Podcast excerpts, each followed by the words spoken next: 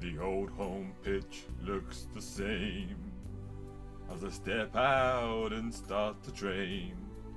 And there to meet me is my manager and chairman. Down the wing I look, and there runs Mary.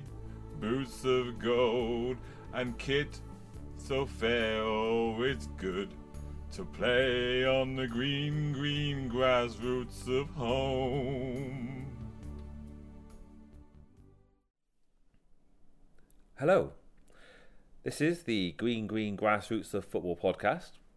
Welcome to the first, possibly last episode. I'm Andy Glover, who, along with Mark Grinter, will be the regular host of what we uh, hope will be a regular or irregular, or intermittent, I don't know, one off podcast about grassroots football, focusing mainly on the youth aspects of girls and boys football. Each episode, Mark and I will take a look at a current topic of conversation and add our tuppence worth, whilst generally just chewing the fat over all things grassroots football. We may also be joined by guest presenters, guaranteed to be as unknown as the two of us, and we may also even expand our regular panel. A bit about us. We both manage teams at Fry Club Juniors. I'm currently nearing the end of my third boys team, having started managing in 1994. Next year, my boys will be in their final youth year as under 16s, and I will also be managing our under 8 girls, who have been training this year in preparation, and this will be my first time managing a girls' team. I am also the club welfare officer, and in the past have been chairman for a spell. Enough of my voice. I'll let Mark introduce himself. Yeah, so I'm Mark. Um, I joined with uh, Fry's with my two boys with Andy's third team. So that was when they joined under sevens. Um, within six, seven months, Andy asked if we'd help, and I was helping coach with the boys, and still doing that now. Like Andy said, the last season will be next year. Four years ago, my daughter Imi decided she'd like to play football, so we went to the Wildcats session, which is down at Fry's, and now I run her team, which is the under nine girls, and I'm also head of girls football at Fry's Football Club, um, which I thoroughly enjoy, and it's a totally different experience to the boys. So my journey is a lot shorter than Andy's. So I've said for eight years, yeah, getting into it. Right. Um, now a word from our sponsors. Yep, that was it. We have no sponsors at the moment, so if anybody wants to uh, sponsor us, you'll get a little jingle or a little advert there, and uh, we'd really, really appreciate it. And you can get in contact to it with us um, via the website that this is on. So, this first podcast, um, we're going to be discussing unacceptable behaviour at grassroots football. And if I can just read this, this from the FA. So, ahead of the new grassroots football season 2022-23, the FA has issued a statement calling to stamp out unacceptable behaviour in grassroots football. And this is what it was. Football has a unique power to deliver amazing benefits to individuals and communities. Not only does it keep us physically and mentally healthy, but it also builds long lasting friendships, teaches leadership and resilience, and inspires the nation. However, for all that good that football can bring, sadly last season, at all levels of the game, there were too many examples of unacceptable behaviours that had the opposite impact. At grassroots level, these included swearing, aggressive shouting, and persistent arguing among spectators, players, and officials. It is only a small minority of people that act in this way, but these individuals can spoil the game for everyone, causing children and young people to not want to play, referees and volunteers to drop out, and spectators to stop supporting their team. As the Football Association, we are not going to stand by and allow this to happen. We will take action against those that spoil the game for others. For this coming season, we will promote our respect message to encourage the right behaviours, consider harsher sanctions for those behaving inappropriately. If necessary, we will continue to look at how we strengthen penalties and suspension periods so that we can effectively tackle behaviours that have no place in the game. trial different initiatives to help encourage the right behaviours, including piloting two silent sidelines weekends. As a parent carer of a youth player, you have a big responsibility in setting the right standard of behaviour in grassroots football. We recognise the key role you play in maintaining a positive atmosphere before, during, and after the game. Please play your part and let's make this season a brilliant one for all. Football deserves better. Enough is enough. So that was from the FA at the start of this season. So I suppose the first question that I think we have to ask ourselves is was that needed? It's, as I said, it's the minority which is becoming more and more relevant in incidences are increasing and they are getting worse. Um, at the young age of the girl, well, the girls and the boys from sevens to twelves, it's from the parents. I think we saw in one of our games, under eights, under nines, when a parent came onto a pitch and confronted, um, I'm sure, under nine player, and that could easily escalate because then I think one of our parents came on to, and it's frightening for the children playing, obviously the refs. So it is something needs to be done, and maybe harsher sanctions to people who do get involved. How that's managed, I don't know. But yeah, I do think it is. So, something needs to change, otherwise somebody will get hurt. So how do you then sort between teams who have an argument amongst themselves and get seen by an official, and those people who are week in week out causing referees to quit, players to quit through their aggressive behaviour and not being seen, not being caught? I think it's down to the individual clubs. Um, we're aware, you know, on our sidelines, if people behaviour you do know on a regular basis, and if clubs allow that to happen, it's difficult for the leagues to monitor it because they're not there a lot of the time. So if, if we had a parent in, say, Fry's uh, at the moment under 15 boys who was constantly given abuse, I think eventually you have to say they're not allowed to come, you know, or that child unfortunately isn't allowed to play if that carries on. Um, I think it's too much pressure to put on the refs who are there. So sometimes these are young individuals themselves. So the, the actual individual clubs are the ones that do need to start being a bit firmer. And bit, they've got to be. Unfortunately, I think you'll sometimes find with the ones who are more aggressive are necessarily potentially the better players as well, or the parents of the better players, and then you'll find the competitiveness. Well, we we'll let this go this time. We'll let it go because the manager wants to win the game. Yeah. Yes. Um, and it's that line, and I think people have to. I mean, I'm probably have been more guilty. I think I'm quite calm and relaxed person. On a sidelines, I've known to be sometimes close to the line, and you're you're embarrassed by your behaviour. So it's t- learning that behaviour, and the children will learn from that behaviour. Um, so, yeah, something does need to be done. Whether sanctions need to be tougher, bans need to be tougher because I do think somebody will get. Well, we've seen it in um, the Bristol leagues already this year, where they stopped all games for the under 16s the year above where there was a nasty incident and somebody got really hurt. And that is that is totally unacceptable. No, Steve, there there was one there was one incident there where they basically used an iron fist to root out what basically could have done with a scalpel because it was one incident and yet they smashed the entire age group and there was teams in there who might not have had one issue their entire age yeah. career, from under sevens right to under sixteens. There could have been many, many teams who had never once caused an issue, and yet that weekend they were banned. So, yeah, it is difficult, but I think to punish, I don't. How does the league deal with it? I mean, you could just punish, say, the individual team that was involved or the individual person that's involved, but then it will happen, and to a certain degree, I think even we've known within Fry's certain age groups, there have been fights on the pitches this year with and stuff like that, and I think they have to get a message across that it is unacceptable. I mean, I think it wasn't was it Liverpool as well they cancelled all their games. Yeah, the whole the whole count the, the whole FA in Liverpool cancelled all their games. Yes. Um, and it's it's as a warning.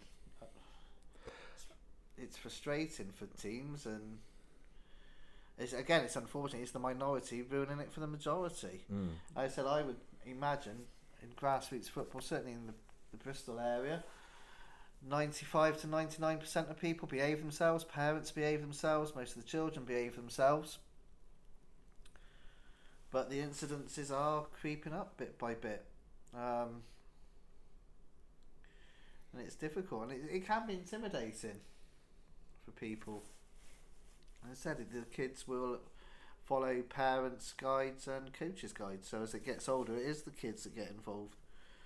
Um, So I go back to my my previous team, my very first team actually, and there was there was a team. I think we were under tens at the time, and um, everyone had played. Everyone had played them. The they started playing, and after four games, it was a, a situation where it was like this team are gone and the league just threw them out the league. The league, sorry, the league just threw them. yeah. It was like they were just gone. They were causing so much trouble that the league decided to get rid of them. Well, I think that's good, and I think people can't. You can't be scared to report incidents. I think a lot of the incidents happen on the day. Um, for whatever reasons, managers, opposition uh, refs, and opposition managers don't report it in. I think you do have to report it in. I think we. I, know somebody who's again. I think he's managing an under 10s boys team, and they've got they've got a team they played earlier in the season, and the co- the, opposition coaches had a, swearing at the people I work with. Um, the parents were swearing amongst each, and it was awful. They've got them in a cup competition, and he's umming and ahhing. Well, we, we probably won't play them. And I said, "Have you reported it to the league?" He goes, "Well, no, because it's our word against theirs." But I- as I try to get to him, well, if you do it, and if they another team that plays them does it as well, eventually the league will know about it. It's extremely hard. For, people can't be afraid to report things. The only No. way things. We have, I mean, we as a club have done this before, and we've actually requested club um, league officials be there, and they have done that. League officials have come along, they've watched the game, and it has. Uh, uh, they have warned the opposition they'll be there, but at least it has made one the league aware the opposition are like that, and two, it has allowed the game at least to be a normalised match for everyone playing. It shouldn't have to happen. Um, and like I said, the, the, the team that we had as, as under 10s, this is, like I said, going back a long, long time, um, they were thrown out. That was it. They were just gone. All their results were expunged. And they were gone. And perhaps that's the way. I think it has to be. I think you, it has to be tougher. The- I mean, but again, it comes from certainly for the children what they see on the on the telly on the weekend, how people behave. Well, this was the thing I was going to raise. Is it Premier League role models? Yeah, I think for, I mean, I'm personally a big Liverpool fan, but I've seen Klopp shout and all sorts at referees and get in their faces. Well, if you see that, if you're a Liverpool fan or whoever doing that, and certainly the players when they go around the refs, they will copy it. Least Kids, it's not just the manager. You, you pan around the stadium, And, yeah, all and the all fans. the fans are shouting at Yeah. at any player who goes across to take a throw in. The fans are shouting at them. You have the manager shouting at the referee, the fourth official. You have the players surrounding the referee. I remember uh, Middlesbrough played Manchester United, and Juninho, there's a name from the past, was I think he was either he was he was fouled or he was yeah he was fouled for a penalty, and it was either going to be the equaliser or the winner for Middlesbrough in the dying minutes, and the referee ran backwards for about thirty seconds with four Manchester United players chasing him around the pitch.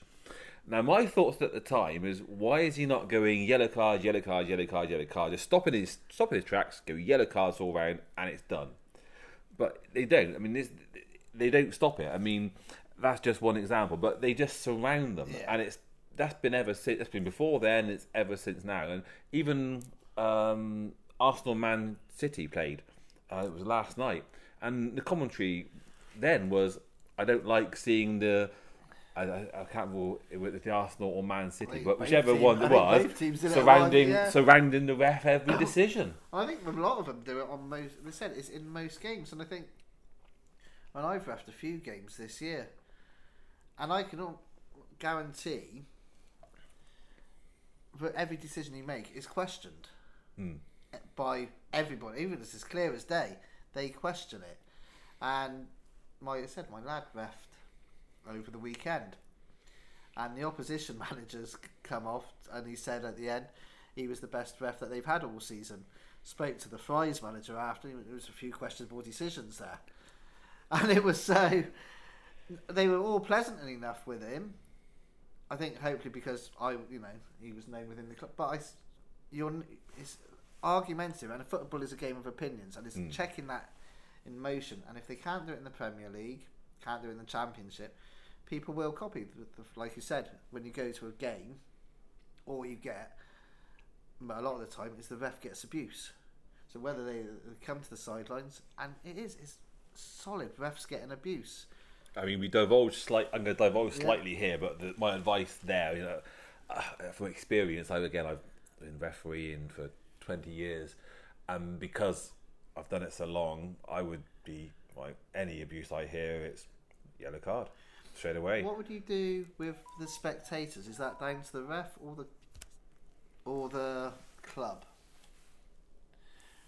So obviously, as a ref, because we have just done the course, and they said if anything's on the sidelines, as a ref, you don't have that control. You can't give that, you know, the control. It's, if a spectator's given stuff, you can go and speak to The the, uh, the manager, and Yeah. they've got to go and deal with it. yeah, it. see the manager and get them to deal with it. So are managers strong enough to deal with that? Oh, the home manager, yeah. But in you know, in some cases, But in terms of in terms of uh, I'm talking in terms of uh, abuse from from players or from from managers certainly. Booking, I would yeah. be booking them, and because I mean uh, another example, and I I got so many little nuggets of examples, and I apologise now. Um, I can remember again my first team, under 14s, us and Stapleton are going for the league. It's only us and them. It's early on in the season, but at that point, uh, it's game seven or eight, and it was already clear we were the two teams, and we're four one up with about 20 minutes to go and their ref their manager is just going nuts on the line. He's criticizing everything. But what he's criticizing is his own players. He is just browbeating them for everything they do. And I'm, I'm to be honest I mean I felt sorry for the boys but we're loving the way it's going and the referee um, was strong enough to walk over and said I've had enough of you and he showed him the card and sent him off and he was sent away from the pitch into the car park. He had to stand and watch it from about 50 metres away, where he could no longer influence the game. And in the final 15 minutes, we went from 4 1 up to 4 3 up, and we clung, we clung on to the game. Because without him there giving them such grief, they actually played like the team they were. So it's a you know it, it, it actually benefited the children not to have that grief and abuse thrown out. And it, so it's a perfect example of of why you need. And actually, that kind of leads us on to Silent Weekend. Silent weekends. now, I said you got with that. Obviously, with that example, oh, Now, Silent Weekend. Oh, I now, you and I, we I'm we both got our very strong opinions on Silent Weekend. Now, in fairness, the new one. Now, first of all, for those who don't know Silent Weekend, Silent Weekend is an initiative by the FA where everyone shuts up, and all you're allowed to do is for anything good or bad is clap. I mean, it's quite literally that. The the managers they give direction at the start of the match to the players, and they crack on. And the next time you talk to your players is half time and at the end of the game. And everyone else watching has to stand there and anything good or bad, they clap. And that's it. That's Silent Weekend in a nutshell. Now we've done this twice. Um, the first one was an unmitigated disaster. shocking. But we were a lot younger then. Our players needed a lot of verbal direction, and without them getting it, they just weren't able to cope. Um, I, I think I missed the second one, which was actually was it this The season? second one was this season. This season, and I, I did miss that. Um, Um, and and again, or we drew, didn't we? we drew. We drew. We drew, and so it was just the coaches, but we weren't allowed to say anything. But I would say, even at this age, they just need a bit of help now and again. Yeah, this is it. I mean, the first silent weekend, our boys were were they under tens? Tens, yeah. Now they're under 15s, 15s. and they Still, they were better, but they, They still, still- struggled. and But the, this new they're doing a second silent weekend, but the difference is this time they are allowing the coaches, to give direction, yeah, which I think will be better. I think it's a lot better. That so that allows when good or bad things, the spectators clap, Yeah. and the and the and the managers and coaches are given direction. Which in which if you go to an academy and watch is exactly how it is, happens. The parents Yeah. have to stand there, be quiet, and the coaches give direction. yeah. And uh, do you know what? I think that would be I- I absolutely fine. be- I I have think no issue with that whatsoever. I think it'll be better. It's just whether the parents can keep quiet. Is whether they, and it takes away the thing with grassroots football. as One of the main things I think is being part of a team, success, failure. So I get this week. Is it this weekend? I think it's this uh, on the twenty fifth, twenty sixth of February. There will be a young boy, a young girl, will score their first ever goal. They've tried for X amount of times, and all it'll be will be a nice little Round of applause. eh? and and and that will take away something for that child. Mm. Um, I get. So, in that sense, I thought I, I still struggle with it a bit. I think as long it should just be a positive, if- as far as like just positive. How again you manage it is difficult. So you know, if somebody does score goals, so that they can all celebrate. There's moments you can see on YouTube when a child has scored their first goal, and they go running over to mum, and mum or dad is going absolutely nuts. Well, that will all be taken away that weekend.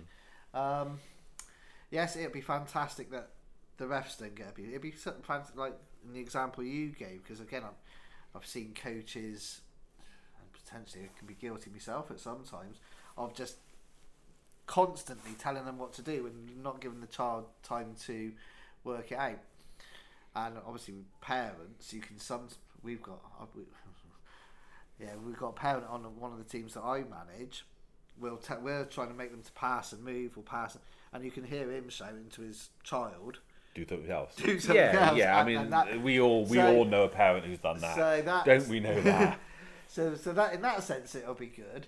And I said the main thing is that the refs won't get any abuse, and that is good. I mean, unfortunately, which is fine, but you can still guarantee those weekends in the older age groups, probably from under 13s, under 12s upwards. The refs will still get it from the players. well, not just that. There'll be many teams who don't do it. Oh, there'll be yeah, because I can remember when we did it the first time. I know it was it wasn't mandated, but they were saying, "Please, can everyone do this?" And we could clearly hear on other pitches just shouting and Yeah. and even the the one this year. I know of at least one manager in our club who said, "Well, I'm not doing that." Yeah, and the team we played for the under 15s when you went there, the way they got around it was it was silent weekend apart from the players. So their coach, because he had subs, was just passing instructions to the subs, and they were shouting to what to do. And we and we was well, hang on a minute, what's going on here? But that, that was so people again will find ways around it, um, and it's it. So I think it's I they've the league's got the FA has got to do something because it, it is totally unacceptable and again and people do take it too seriously. Um,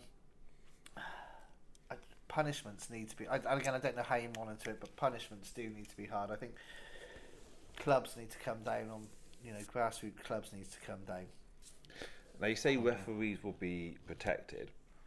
a little bit more. Yeah. Um, that brings us on, I think, a good one to referees. Now, we're, we're part of the Avon Youth League.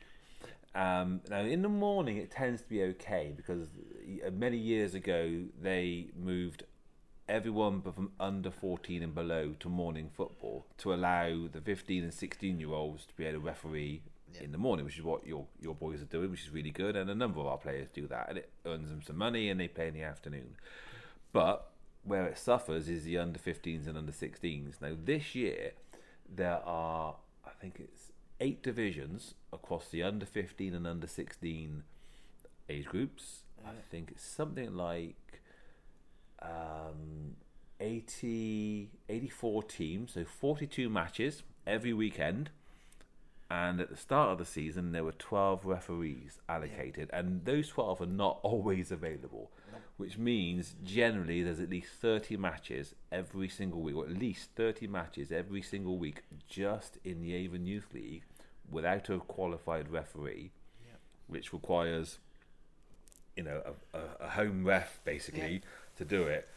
What what can be done about that? I mean, because we we know what. uh, Let's go in. We'll give a bit of context. We we knew that the weekend for training referees was coming up, and so we said, well, we have a game, but we've got five players who are doing this course, so please can we move that game? And the league refused to do it. Their their view was, we've got enough referees who do the younger games. We want referees who do older games, so we're not going to let you move the game.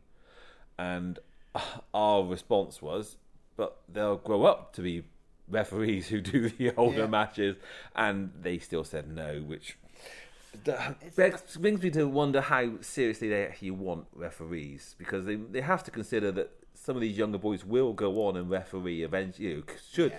go on and referee at an older age group. It's now it's narrow thinking. They just uh, it's up again. The leagues they are trying. But how do you encourage older? Oh, well, the, one of the ways to encourage older referees is finances. Because if we yeah. if we're getting a referee, I mean, if there's twelve referees for forty two games, then on average most teams are paying out for a referee one in four games. Yeah. Well, if referees for the Avon Youth League are thirty five pounds, if you were paying out every single week, then you know that's one hundred and forty pounds a month.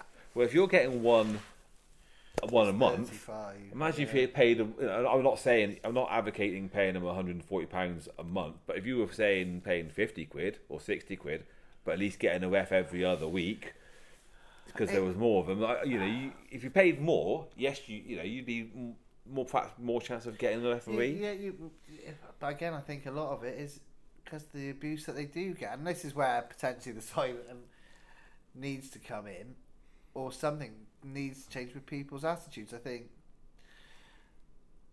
because it's it is horrible. I mean, I've said you've ref games. I've ref couple of the boys under 15s. Well, it's interesting though. You say I've ref games. I, I truly do not hear what's being shouted at me. I've I've had the players moaning at me that other players are saying things, and I'm not, I'm not even hearing it. So there's no way I hear what's, what what's being mean? shouted at the sideline. Yeah, I mean, yeah, so I, I think, but I honestly think I, I hear these stories and I read the stories on, on the various social media channels about referees quitting because of abuse, and a lot of it has come after the match they were abused, and after the match the referee, Yeah. the manager said this to them.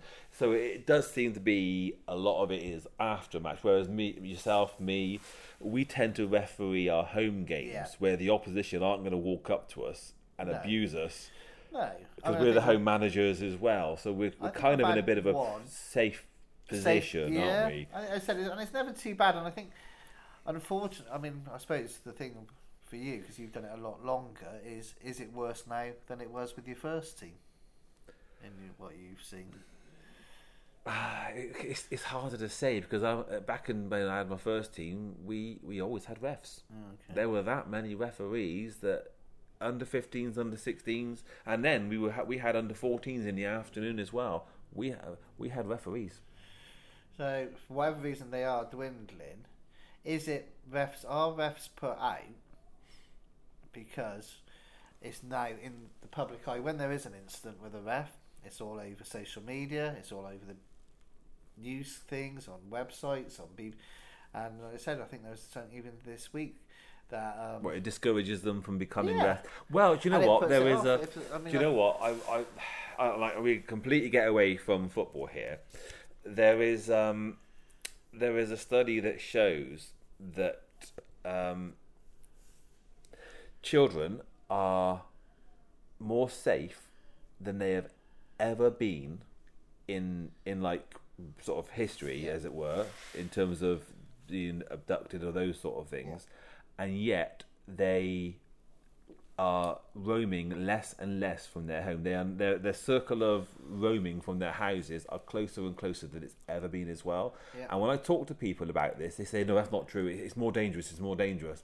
And I, I believe, I may be wrong, I believe a lot of that is because you have 24 hour rolling news and Yeah. social media that when something does happen, it's everywhere. It's Yeah. all over the news. And so, yeah, that exact thing that when something happens to a referee, it's everywhere. You all see it, and it's like, oh my god, that must be happening on every pitch. Yeah. When actually, it's not happening on every pitch. I'm not saying there's no problems. There is a problem, but I think because we have to have this constant news cycle, and because social media, everyone shares it, you see it, and it's like a feedback loop where you see it, you share it, someone else sees it, and they think, "Oh, that must be true," and then they share it back to you, Yeah. and they share it back, and it goes on and on, and so you think it, it sort of it becomes more exponentially shared, and everyone thinks it's a massive problem, and it might not be. Yeah, and it might not be as bad. It may be no worse than it was twenty years ago. And I think generally what I've you know you've heard moaning and the odd bit of swearing um, and stuff, but it said was that the same as it was twenty years ago? Probably was. But it's just the highlighted incidences get more prevalence, and like I agree. I think certainly with the twenty-four hour news, it's um, they've got to fill it up with something. So if something happens that they can say, you know, a referee was attacked, well, that's X amount. But again, I think certain parents and stuff will say, well, hang on a minute, I don't want my son or daughter refing because look what happened to that lad or girl in know, Manchester, in London, in. Hmm. But that could have been. Yeah, mean, some ref. referees are attacked, and when a ref is attacked, it's it's all over News. the news, isn't it? Yeah, and the FA are forced to do something in response, and so oh, this is because of that the attack, and then it's suddenly Yeah. it's a big thing. Now, one of the things they they have brought in in response to referee and abuse is respect barriers. Yeah. Do you think they work? I mean, they certainly keep people back from the sidelines in terms of allowing the linesman to see the line. What, what I've what I've seen, I said again with the girls' football. Yeah, it has, has yeah. It keeps them back, but does it make them more respectful?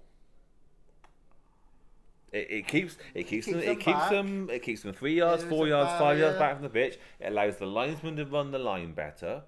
But a lot of teams you go and you say right parents are that side, and there's always one or two parents who think it doesn't belo- it doesn't actually be, And then you'll always get count someone them. stand behind the goals. and they stand behind the goals exactly because oh my boy's the goalie, so I need to give him some, some advi- advice, Oh, and hold that can on. be quite intimidating. Certainly for the youngsters, it, it can be intimidating. But in terms of actual respect, No. well, again, has think- it stopped them giving No. abuse, shouting at the No, I mean I think ninety. I said ninety-five percent, ninety are, are respectful. Um, you will always, and but you must have had it all through time. Unfortunately, you get idiots. Yes. I mean, I again this season, bless, I was refing uh, under nine girls game, and this one bloke was just shouting, you know, any decision he didn't like, whatever, and eventually the ball was kicked and it hit um, this girl in the face, one of the opposition in the face. So I blew up, stopped the game, and he was going, "What have you done that for, Ev? Israel? You, eh, why have we stopped the game?" And I said, well, and I said to him, "Look, this girl has been ill. I just want to make sure she's okay. The first thing is safeguarding this girl, and it ended up being his daughter." so, and, and and I was like, well, and he he, he, he went off then. I think he, he was embarrassed that Yeah. I was more concerned about his daughter's Than he was. than he was. um, but you will always get idiots, and I think there's a lack that a they don't know the rule, and that's the, that's the safeguarding thing. Yeah, they don't know the laws of the game, do they? No. No. And so they will then just get into a heated thing, and um, they take it far too. Yeah, you, you you can take it far too seriously. Um, it's a combination of copying, but I don't know if it's worse. As I said, when I from when even well, the boys eight years ago when I started with my twin boys. How I see it with the girls' football now is virtually the same. Now, whether it's more calmer because it's girls' football, I don't know. Um, certainly with the players and stuff at the moment, it seems a lot more relaxed. But they are only under nines. But all the way through the girls, it seems a lot more friendlier. Um, it.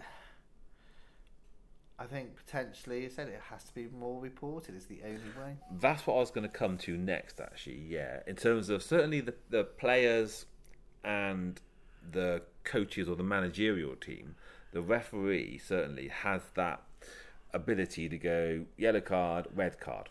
Yeah.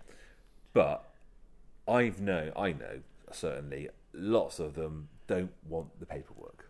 No. So it's like, yeah, red card, red card, and they'll do it to shut them up, and it just keeps the game quieter. Somebody's giving them grief, off you go, Yeah. and then it's and what will happen is the manager will go up to the referee and go, "Oh, you're not, you're not You're not- putting that red card, are you? In in." really, he's a good lad, really, or she's she's a good girl. You, you won't put it in, and oh no, because we even had it at a tournament, didn't we? Um, Yeah. and and uh, one of our players actually called a referee a paedophile, Yes. and yet all he had to do was go and apologise Yeah. and he didn't report him. No.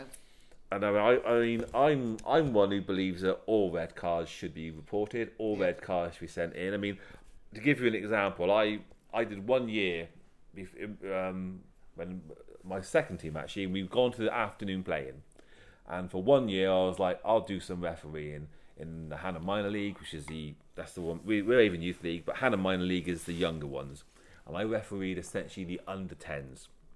And in that year, I sent three players off. These are nine year olds.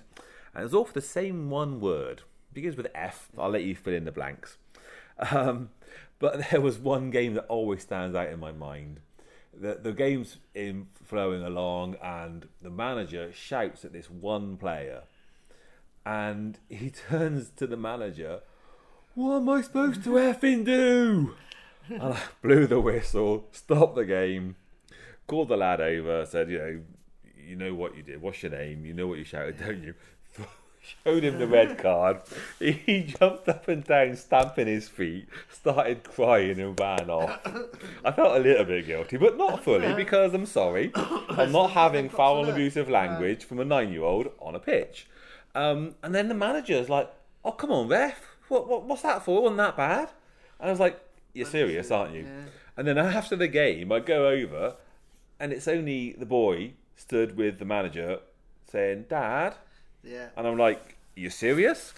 Uh, because if my son oh. swore at me like that as a nine-year-old, I wouldn't give the referee time to send him off. It'd be like, "You off? You're in big trouble." So I mean, you I- know, but I suppose I mean, obviously that's the coach's son and stuff. But as a coach and a man, how But the referees What- have to report where- them where for a would- start. I, I sent all three of those in. I Yeah. guaranteed. And we had um, a player yellow carded only a few weeks ago. We've, Yeah. we've already. I know that referee. He's a very, very good referee. He's we've already had the fine through. yeah So we know that. And we had a county cup game earlier in the season and we had a red card. Yeah. The ref didn't see the incident which started it, which is unfortunate, but he saw the reaction from our player, red carded him, which is absolutely fine because he saw he gave what he saw, but we had the fine through and he had a ban. And that's what it should be. Because if you if you're gonna give a card, and I was always told this on my refereeing course, Yeah. if you're going to give the card, then you have to follow through because otherwise players will not learn whether they are under sevens or under 18s, is- under 21s, whatever. And that's that way at least you will stamp down on bad behaviour. Yeah. And it has to also apply to the managerial coaching team. Yeah. You have to now obviously the spectators it's a lot harder because you have to tell them they have to control it. But I think that I, I'm, I'd have to double check this, so please, listeners, do not quote me on this. There was some form of control where you, I was, I, I may be wrong here, that you could argue for abandonment if they were failing to control their uh, I'm sure there is that and then the, cl- the club are actually in trouble, Trouble. for failing to control these supporters. Um, you can call for that. You can actually say, "I'm abandoning this match because of," and, Yeah, and I then mean, the club are in control, are in, in big I big mean, trouble with the county. So I mean, and so there's that level. But whether a 14 year old boy in his third or fourth second They would- game would have the the the strength to do that is I is um, he, yeah, he wouldn't. I, I, I couldn't imagine my my boys have said they they've just started their effing journey. They would just suck it and see. Mm. Um, and this is where clubs, managers, and coaches, especially if you've got a youth ref, you've got to be stronger with them. I mean, my own personal feeling is if we had a parent of a younger team or a player of an older team was abusive to a ref or certainly threatening or behaviour or violent behaviour, you'd give. I, my own personal feeling is I think is one striking you out. Certainly if you've gone and been violent for no reason Mm. or anything like that. It, it, and clubs have to be stronger. Say, look, certainly with violence, one strike you out. If you're, you know, abusive, you if you're using all sorts of language at a person, it's pretty much. You Mm. might potentially give them one warning. Second time, you're out of a club. And I think then, what the leagues, FA should do, there should be a list you can go in. Tom Smith has been abusive and stuff, so he's been banned from this club. Mm. Yes. Um, and then that league will then say, well, Tom Smith then cannot play for any team or anything for that grassroots football. Same as they do with banning orders in Premier Leagues and football. You know, you misbehave at that club, you get a banning order. Yeah. Well, if somebody's abusive and stuff in the Avon Youth League, the Bristol Girls League, whatever league it is, well, you get a banning order. Now, it can be for a year, two years, three years. And as long as every club then stuck to it, eventually, hopefully, would enough people would get banned. It might be strict. I think it would take a long time. It's certainly not a 24 hour fix. But that, I think, is potentially the only way you will start stamping things out or one of the ways, hopefully. But You say about parents, of course, one of the big problems we have is a lot of the parents are living their careers through their children, yes, and that's why they give a lot of the uh, the, the abuse and bad behaviour is because when their children aren't doing it, sometimes it's actually aimed at the children, sometimes it's at the coaches. I mean, do you get abuse as a coach from your own parents or from the opposition parent? I mean, I've I've- I've had it. I've had it in jest from my own parents. I've had it in in re- in in truth from my own parents when um, players have left. Um, but no, very not during a game. Not No, I've, game. never, I've never had anything during a game. You get the odd thing on an evening, moaning about, but yeah, just general moaning. I, Which has a volunteer who does this, gives it their time freely, and puts hours and hours in. You must love getting like I do. lo- I mean, some I've had a couple of Sunday nights where it's been three or four hours, and you over, and we might have even won the game as well. And you think, oh, this is just it's. Um, but I don't. Nobody's been abusive. I've never had a parent be abusive yet. I said I'm very early on the, so I'm sure it's going to come because you can't please them all, all the time. And you're right. They they do live their lives or their you know through Their their, careers, children, yeah. and they sometimes think that their child is better. You know, and it's the Oh, balance. we have many of those. And it is the balance of getting things right. I mean, obviously the FA rules, you know, each child should play so much minutes. A lot of teams don't do that fairly No. and don't do that equally. Um, and so it's different attitudes. To, and but hopefully then the, the parent will find the right club for their child. I think at Fry's generally we're not win at all costs. It is to be equal and stuff. There are some clubs who are win at all costs, and eventually I think the parents find the club that's right for them. Hmm.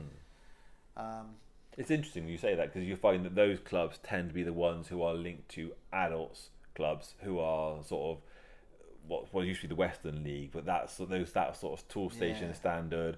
That's where the adult teams are, whereas we we're not we're not that sort of No. level. So yeah, and is it is it is it that is it because at a grassroots level where the children's teams are part of clubs who've got adults in a pushing Yeah. for prof- not And- professional, but trying to get to semi-professional level, and so the pressure is on. Because I know we could, we're not going to name other clubs. We know certain clubs.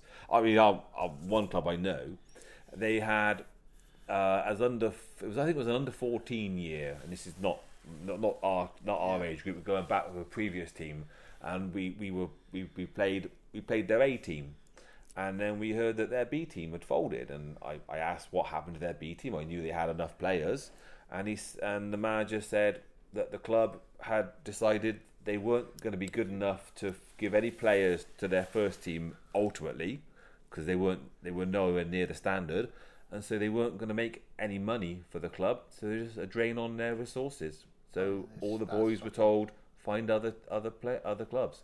So 15, 16 boys were suddenly told your team are no longer part of this club because you're you're not going to be good enough for our first team anyway. Eh, you know because you're under under 14s now. We can see you're not going to be good enough. You're a drain on our resources. So goodbye. That's shocking. And that and that was their response. And it is. Yeah. It's, it's, it's absolutely. Whereas shocking. we as a club would find an under 15 team, say, Yeah. who who are saying we need a club. We're like, yeah, come come play under our name. Um, don't turn away anybody. Anybody's welcome to come. Anybody's welcome to train. And that's the difference, I think, between a real community club Yeah. and a club who say they're a community club, but whose actual business model is to get their first team, adult first team, as high as they possibly can. And And I think that's where a lot of the unacceptable behaviour is possibly driven by because it, the pressure is on Yeah. to get players into that first team. And I suppose when you, are going on the same sort of thing, a lot of the unacceptable behaviour is, like you said with that coach earlier, who was, when the team was four down four three, is parents putting on unacceptable behaviour on their own children, Hmm. where they put them under so much pressure, so much, and again, as a lot of the language I've see it heard, or yeah, um, aggressive nature in their tone is that their own child.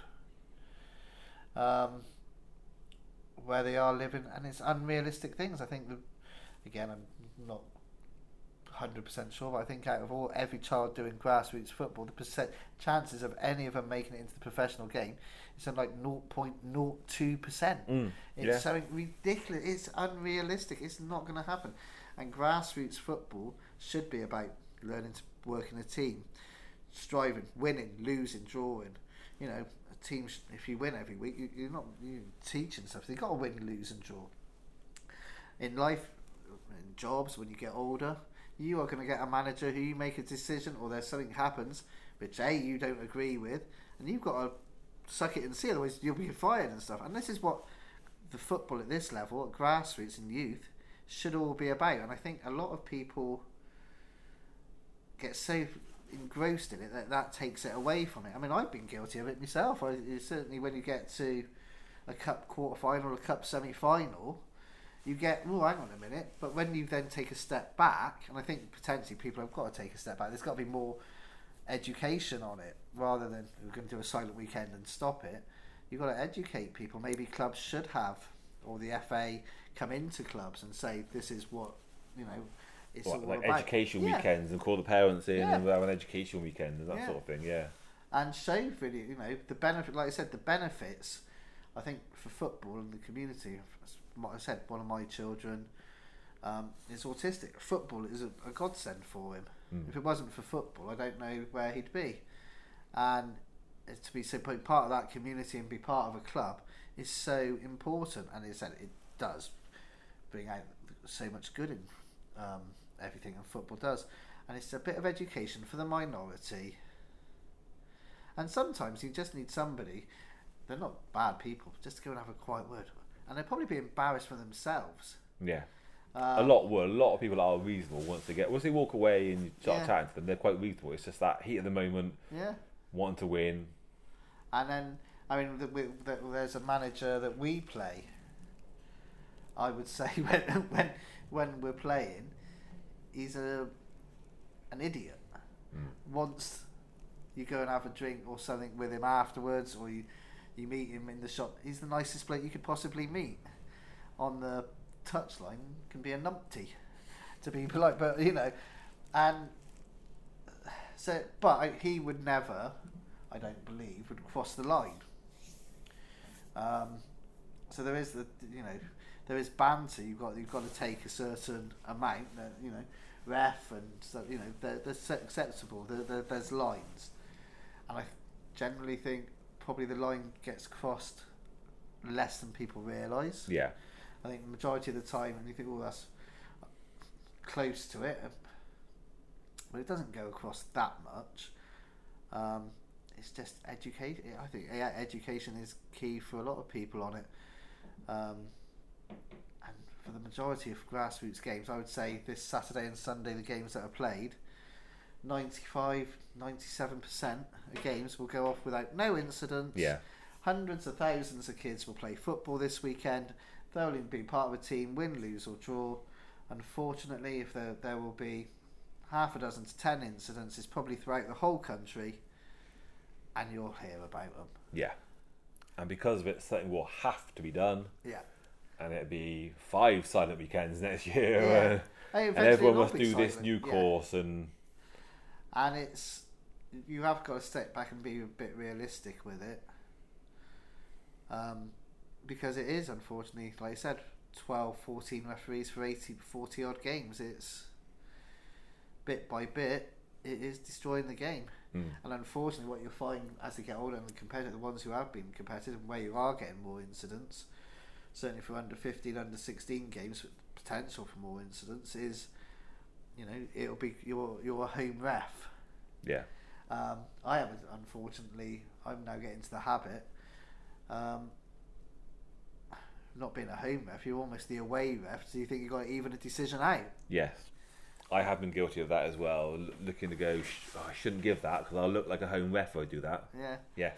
Um, Which you shouldn't do. You should just No. be completely unbiased. and that's why there should be the ref. So I think what they need to do is again on social media on the reporting is have a more back. There could should be a more balanced approach that they should say ninety five out of ninety eight games, ninety six went without any trouble. Okay, so we'll wrap up here. It's been a pretty good discussion. Um, over the coming episodes, uh, what we're looking to get into and discuss, coming up some of the ideas, um, common challenges for grassroots coaches, uh, the standards of grassroots coaching. Well, let's, not, let's not look at ours. Um, the issues that referees face. We, we got into it a bit of it tonight, but sort of wider issues as well. Has girls' grassroots progressed since the Lionesses won the Euro finals? Uh, the cost of grassroots football.